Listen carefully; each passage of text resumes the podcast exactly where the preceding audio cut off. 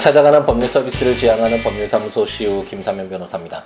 197회 함께 있는 민법을 시작해 보도록 하겠습니다. 아, 월요일이 시작되었네요. 에, 어떻게 에, 새로운 일주일을 시작하셨는지 에, 궁금합니다. 어, 요즘은 이제 좀 나이도 어, 들어서인지 물론 저보다도 어, 연세가 높으신 분들이 상당히 많은 분들이 예, 듣고 계실 텐데 어, 제가 나이를 언급해서 어, 약간 좀 그렇기는 하지만 어, 이제 정말 좀 나이가 들었구나라는 생각이 많이 예, 드는 요즘이네요. 예전에는 어, 이렇게 새벽 운동을 이렇게 한 바퀴 돌고 한 시간 정도 하고 오면 어, 정말 상쾌해서 어, 몸이 좀 날아갈 것 같은 그런 기분도 느끼고 이렇게 했는데 에, 나이도 들고 어, 살도 좀 찌고 어, 이러다 보니까 어, 좀 만성 피로라고 해야 되나요? 많은 피로감을 에, 좀 느끼는 에, 요즘이 아닌가 라는 그런 생각이 드네요. 이게 피곤하다 보니까 몸이 피곤하다 보니까 아, 정말 열정적으로 어, 일에 좀 임하기가 쉽지 않은 부분도 있는 것 같고 제가 항상 어렸을 때부터 주위 분들이 뭐 그렇게 특별히 잘하는 건 없어도 삶의 열정적인 것 하나만큼은 어, 많은 분들에게 인정을 받았었는데 어, 요즘에 좀 아무래도 출퇴근 시간도 길고 아, 아 그래서 그런지 일도 좀 많아지고 어, 재판도 많, 아, 많고 이러다 보니까 아, 좀 많이 피곤한 아, 그런 느낌이 들고 아, 하는 일에 좀 열정이 많이 예, 떨어져 가는 것이 아닌가라는 그런 생각이 듭니다. 함께 있는 민법도 좀 일주일 정도 또 아, 미뤄줬죠. 아, 그러다 보니까 요즘 몸이 좀 피곤하다 보니까 예전에 예, 제 법무법인에 같이 있을 때 함께 일했던 아, 여자 변호사님이 계셨는데 에, 그 변호사님한테 제가 막 그랬으니 게좀 친해지고 난 뒤에 어, 이렇게 뭐 세상에 할 일도 많고 어, 정말 즐겁고 행복한 일도 많고 해야 될 일도 많고 막 이렇게 신나게 이야기하면 에, 그 변호사님이 하시는 말씀이 자신은 에, 몸이 어렸을 때부터 약해서 에, 정말 안정적인 삶 어떤 새로운 것을 하기보다는 에, 기존의 안정적인 것들을 할 수밖에 없었다. 이렇게 삶의 어떤 방향이 에, 달라질 수밖에 에, 없는 이유가 아, 어떤 건강상이나 아, 이런 어떤 신체적인 부분도 있다라는 그런 이야기를 하곤 하셨었는데 그 변호사님이 젊은 나이에 이렇게 돌아가셔서 몇 년 전에 제가 블로그에 글도 쓰긴 했지만 그 변호사님의 생각이 조금 나네요.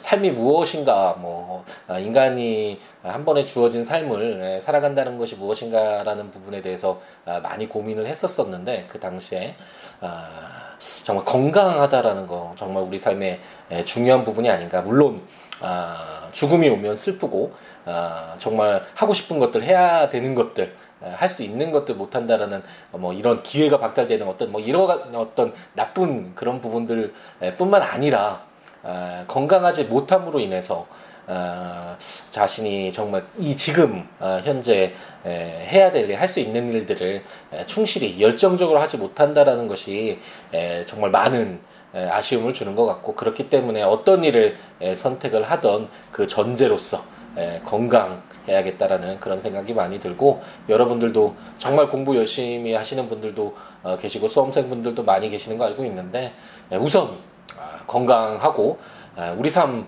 어, 정말 제대로 행복하게 살기 위해서 열심히 주어진 것에 충실히 하는 거잖아요.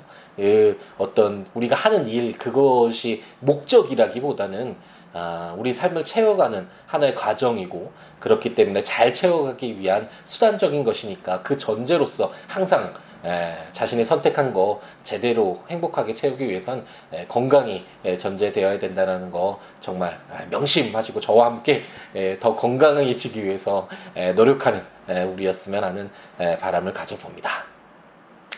아 이제 함께 있는 민법에서 새로운 계약 유형으로 이제 에, 들어가 봐야 되겠죠. 도급 계약에 대해서 바, 에, 이제 보게 될 텐데 에, 지금까지 우리가 민법에서 어, 인정하고 있는 계약 유형 중에 증여 계약, 매매 계약, 교환 계약, 소비 대차 계약, 사용 대차 계약, 임대 차 계약 그리고 우리가 지난 시간에 이제 고용 계약을 마무리 지었죠. 물론 고용 계약과 관련돼서는 아, 근로기준법이 적용되기 때문에 이 민법상의 어, 어, 이 도급 아, 그 고용계약이 예, 규정이 적용되는 경우는 에, 거의 없다라는 설명을 드렸지만 어쨌든 민법에서 어, 인정하고 있는 계약 유형이었고 어, 이제 오늘부터는 이제 도급 계약을 공부를 할 텐데요.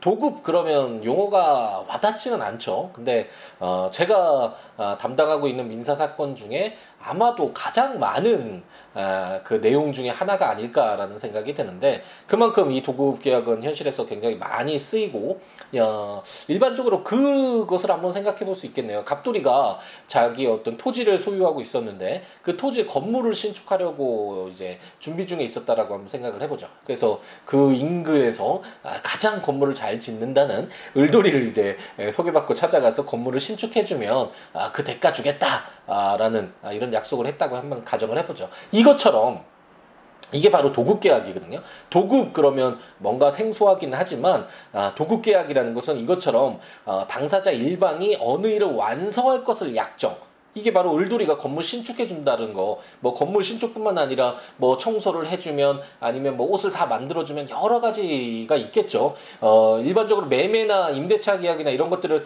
매매는 매매 목적물이 이미 존재를 했잖아요. 그리고 임대차도 그 물건을 사용하게 하는 그 물건은 이미 존재한 것인데 이 도급과 관련돼서는 어떤 어, 일을 완성한다라는 하는 채무라고 할 수 있겠죠. 어, 그런 측면에서 어, 없었던 것을 어, 창조하는 어떤 것을 완성할 것을 아, 약정한다는 측면에서 어, 매매 계약과 임대차 계약과는 약간 차이가 있죠. 음, 이것처럼 어떤 일을 완성할 것을 약정하고 올드리가 건물을 신축해 주는 거 그리고 그 일의 결과에 대해서 보수를 지급할 것을 약정하는 그래서 당연히 그 건물 지은 뭐 어, 건축 비용이라든지 인테리어 비용이라든지 이런 것들 지급해야겠죠. 어, 이와 관련돼서 어, 체결되는 당사자 사이의 계약이 에, 바로 도급 계약이다라고 생각하시면 되겠습니다. 일반적으로 이 도급 계약과 관련돼서 어 이제 공사를 맡겼는데 일반적으로 어, 도급인이 있고 수급인이 있고 도급인이 이제 어, 일을 완성해 달라고 부탁하는 사람이고 수급인이 그 일을 해주겠다고 약속을 해서 일을 하는 사람인데 그 수급인이 일반적으로 하도급이라고 하죠 이렇게 또 다른 사람에게 이제 부탁을 하게 되거든요. 참 본인이 모든 것을 담당할 수 없으니까 그래서 이렇게 하도급 관계가 계속 이렇게 유지가 되면서 만약 건물이 제대로 이행되지 않았거나 뭐 신축은 됐는데 거기에 하자가 발생했을 때때 누가 책임질 것인가와 관련돼서 이런 사건들이 굉장히 많이 있고 아 저도 뭐 가장 많이 했던 사건 중에 하나고 현재 담당하고 있는 사건 중에서도 이 하수급인이 하도급 관계에서 그 원 도급인이 총 그 원래 그 수급인에게 청구한 그 사건에 뭐 소송 참가를 해서 진행하는 사건도 있고 아니면 이미 그 원 사건이 이제 판결이 난 다음에 그 수급인이 이제 하도급 준 그 하수급 자에게 하도급 업자에게 이런 하자가 어, 하도급자 너희들이 하도급 관계를 제대로 의무를 이행하지 않았기 때문에 발생한 것이 아니냐라는 그런 에, 측면에서 이렇게 청구를 재청구가 되겠네요. 이런 사건도 있고 이런 사건들을 많이 이제 담당을 하고 있습니다. 그래서 현실에서는 굉장히 많이 아, 사용되는 우리가 쉽게 생각해도 어떤 일 어, 해주고 그 대가 받는 거 어, 굉장히 많잖아요. 뭐 어, 대학 관계에서도 어, 노트 뭐 정리 좀 해주면 내가 밥 한 번 살게 뭐 이런 것도 비슷하지 않을까요? 예, 이런 것도 도급 계약 중에 하나일 것 같은데 어쨌든 어떤 뭐 물건을 판다거나 어떤 물건을 사용하게 한다거나 이런 측면이 아니라 어느 일을 완성할 것을 아, 약정한다라는 측면에서 아, 약간 특이한, 아, 특이하다라는 것이 아니라 이런 특성을 가지고 있는 특징을 가지고 있는 계약이 바로 도급 계약이다라고 생각하시면 아, 되겠습니다. 제 665조는 보수의 지급 시기라는 제목으로 제1항 보수는 그 완성된 목적물의 인도와 동시에 지급하여야 한다. 그러나 목적물의 인도를 요하지 아니하는 경우에는 그 일을 완성한 후 지체 없이 지급하여야 한다. 제2항 전항의 보수에 관하여는 제656조 제2항의 규정을 준용한다. 라고 규정하고 있습니다. 제 664조를 제가 안 읽었죠. 지금 설명만 드렸는데 도급의 의 우리가 지금 아, 이제 채권 각칙 들어오면서 아, 각종 계약 규정들을 읽으면서 제일 첫 번째 장에 그 계약이 어떤 유형의 계약을 말하는가라는 어떤 정의를 내리고 있는 그런 규정들이었잖아요. 그래서 도급은 아, 당사자 어느 일을 완성할 것을 약정하고 상대방이 그 일의 결과에 대하여 보수를 지급할 것을 약정함으로써 그 효력이 생긴다라고 어, 규정을 하고 있어서 제가 말씀드린 어떤 일을 완성하는 것, 그 건물을 신축하는 것이나 뭐 청소를 다 한다거나 옷을 완성해서 어, 뭐 만든다거나 뭐 이런 것들을 의미한다고 생각하시면 되겠습니다. 그래서 제 665조는 이제 보수 지급 시기 우리가 고용계약에서 한번 읽어봤죠. 그거 외에도 우리가 민법 어, 이제 채권 강론 시작하면서 계약 총칙에 있었는데 에, 536조인가요? 쌍무 계약에서 동시이행 항변권 제가 굉장히 중요한 내용이라는 에, 설명을 드렸었던 기억이 나는데 동시이행 항변권이라는 게 계약 관계라는 것은 당사자가 어, 당연히 권리도 갖게 되지만 발생하지만 의무도 있는 것이고 상대방이 그 의무를 이행하지 않을 때는 자기도 어, 자기가 이행해야 될 의무를 에, 이행을 하지 않도록 거절할 수 있는 어, 그런 권리가 바로 에, 동시이행 어, 항변권이라고 그렇게 설명을 드렸었잖아요. 그것처럼 어, 일반적으로 계약의 당사자들은 어, 그 의무를 동시에 이행해야 되는 그런 관계가 있는데 아, 당연히 이 보수 지급 시기도 그 목적물에 이제 완성이 돼서 그 목적물을 인도할 때 보수를 지급해야 되는 것이 당연히 맞겠죠. 그래서 가장 기본적인 뭐 동시이행 항변권으로도 어 우리가 짐작해 볼 수 있는 그런 내용을 담고 있다라고 생각하시면 되겠는데 아 일반적으로 도급은 이제 그 완성된 목적물의 인도 그 신축된 건물 아 이런 경우가 많지만 목적물의 인도를 요하지 않을 경우도 있잖아요. 아까 말씀드렸듯이 무슨 건물 내부를 깨끗하게 청소하는 어, 그런 도급도 있을 수 있는데 이럴 때는 목적물의 인도는 없잖아요.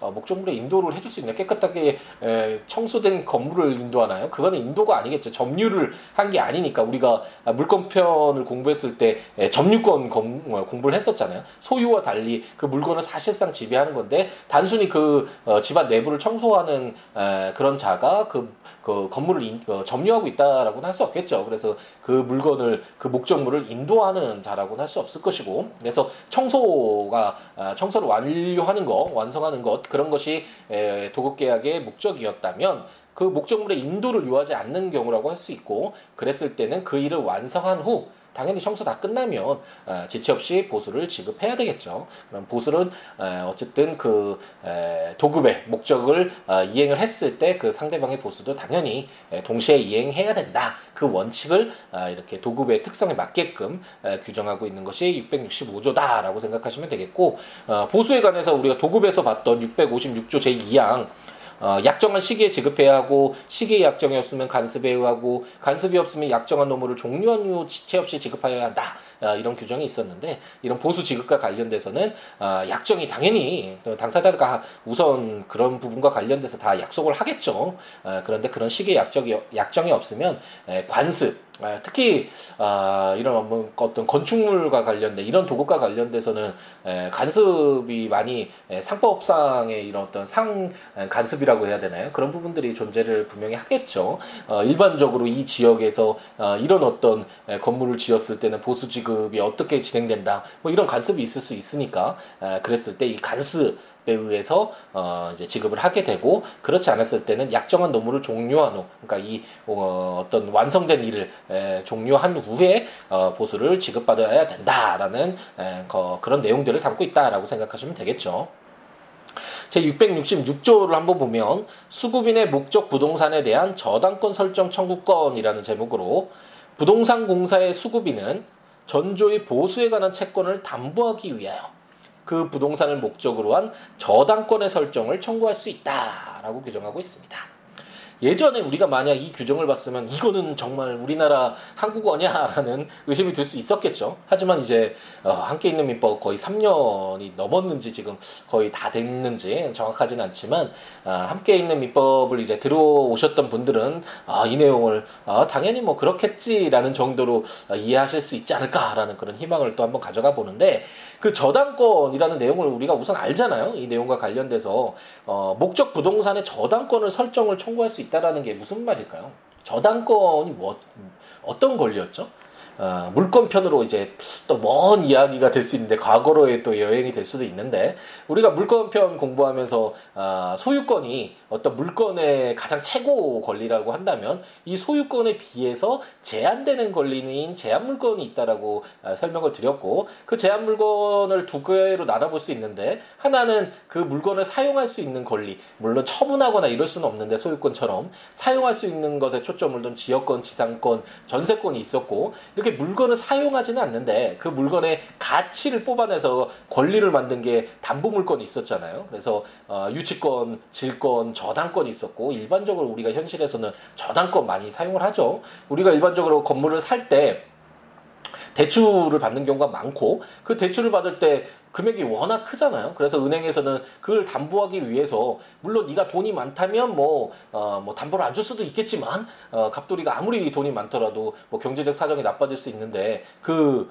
어, 가지고 있는 현금만 바라보고 어, 자기 채권을 반환받기를 이렇게 기다릴 수는 없는 거니까 뭔가 명확한 어, 돈을 빌려줄 근거를 만들 필요가 있고 어, 그럴 때 사용하는 것이 이 저당권 그 건물에 대해서 그 건물 갑돌이가 산 건물에 저당권을 설정해 놓으면 나중에 설령 갑돌이가 경제적으로 어려 어려워지더라도 그 물건을 그 목적물을 팔아서 그 건물을 팔아서 거기에서 나오는 그 금액에서 가장 먼저 그 저당권자가 어, 회수해 가면 자기의 권리를 확보할 수가 있잖아요. 이렇게 자기의 채권을 담보하는 권리로서의 저당권이 바로 우리가 담보물권에서 우리가 물권편에서 공부했던 저당권이었죠. 그래서 아 그러면 아, 저당권은 수급인이 예, 도급인과 수급인은 아까 설명을 드렸죠. 도급인은 어떤 일을 해줘 건물을 지어줘라고 하는 갑돌이가 도급인이고 수급인은 알았어 건물 지어줄 테니까 나한테 건물 다 지으면 그 보수 지급해야 돼. 이 을돌이가 바로 수급인이잖아요. 근데 수급인이 그 보수에 관한 채권을 담보하기 위해서 그 건물 지어준 건물 들어가는 짓는데 굉장히 비용 많이 들겠죠. 물론 일반적으로는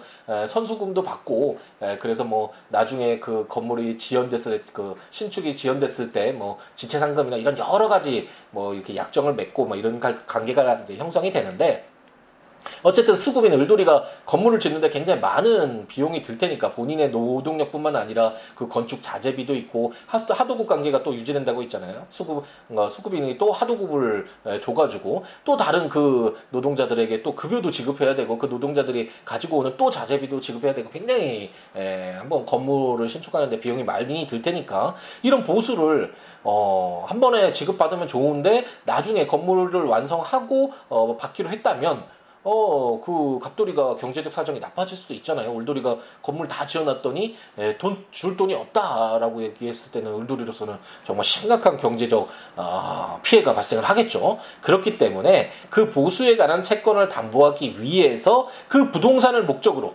어, 건물 신축했다면 그 신축 건물의 저당권 설정을 청구할 수 있다라고 규정을 해서 그 수급인의 보수를 담보하기 위한 그 보호하기 위한 규정이 바로 666조다라고 생각하시면 아, 되겠습니다.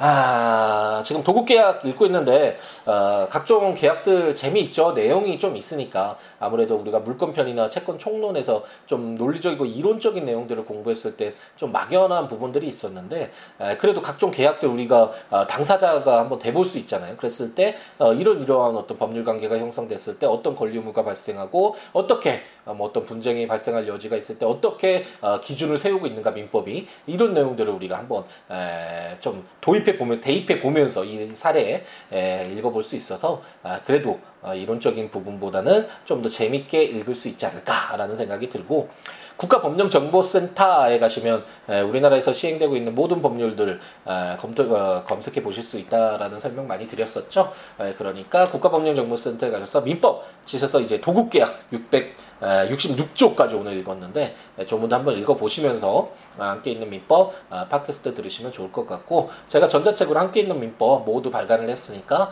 해당 조문과 설명들 참고하셔도 좋고 제 블로그 siwo.com siwo.net 이 블로그에 해당 조문과 설명들 포스팅하고 있으니까 참고하셔도 좋을 것 같습니다.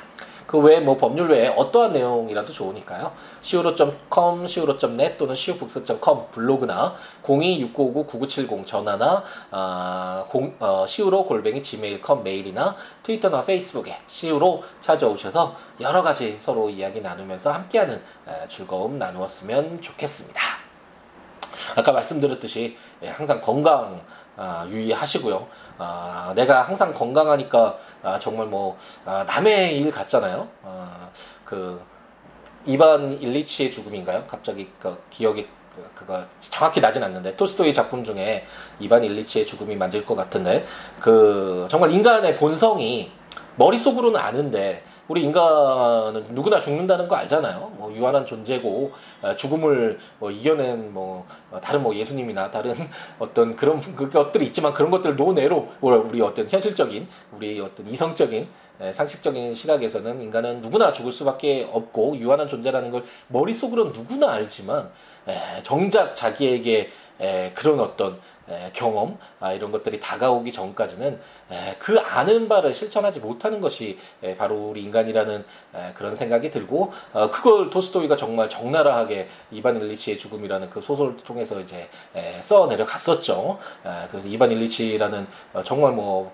풍요롭게 에, 잘 살기 위한 에, 사교적인 부분에서도 굉장히 에, 잘 나가는 그 사람이 자기에게는 절대 뭐 죽음이란 에, 오지 않을 거라고 생각을 하고 살다가 막상 이제 죽음이라는 것이 다가왔을 때 에, 정말 자신이 얼마나 아, 초라해지고 약해지고 에, 추악해지기도 하고 에, 그런 어떤 인간의 어떤 약한 에, 본성들 이런 것들을 잘 묘사를 했는데 에, 정말 우리가 건강할 때는 누구나 약해질 수 있고 어, 정말 어, 상해도 입을 수 있고 장애도 여- 얻을 수 있고 그런 내용들 다 알잖아요. 누구나 죽을 수도 있고 에, 하지만 그것이 정말 우리에게 가까이 오기 전까지는 아, 정말 진심으로 받아들이지도 못하고 자기 삶의 에, 그런 내용들을 에, 투영시키지가 못하는 그런 측면이 있는 것 같은데 아, 저는 이제 약간 아, 이제 피곤하고 만성 피로의 어떤 중년으로 에, 이제 직접 느끼기 때문에 에, 더 이제 좀 건강에 신경 써야겠다라는 생각이 많이 드는데 에, 음, 어, 지금 건강한 우리 대부분은 아, 모두 다 건강하시겠죠. 함께 있는 민법 에, 들으시는 분들은 지금 건강할 때 에, 정말 지금 건강을 유지한다라는 게 정말 쉽지 않으니까 항상 아, 몸이 약해졌을 때 우리가 하고 싶은 것들 하지 못하면 정말 많이 아쉽잖아요. 열정적으로 우리가 해야 될 일, 하고 싶은 일을 하지 못했을 때 정말 많이 슬프니까 지금 건강하실 때 에, 건강 유지하는 거 항상 아, 유의하시면서 아, 건강한 그런 신체 속에서 정말 건강한 정신을 가지고 하고 싶은 일들 열심히 행복하게 채워가는 우리였으면 아, 합니다. 다음 시간에 에, 이제 도급계약 어, 나머지 규정들을 가지고 찾아뵙도록 하겠습니다. 다음 시간에 뵙겠습니다. 감사합니다.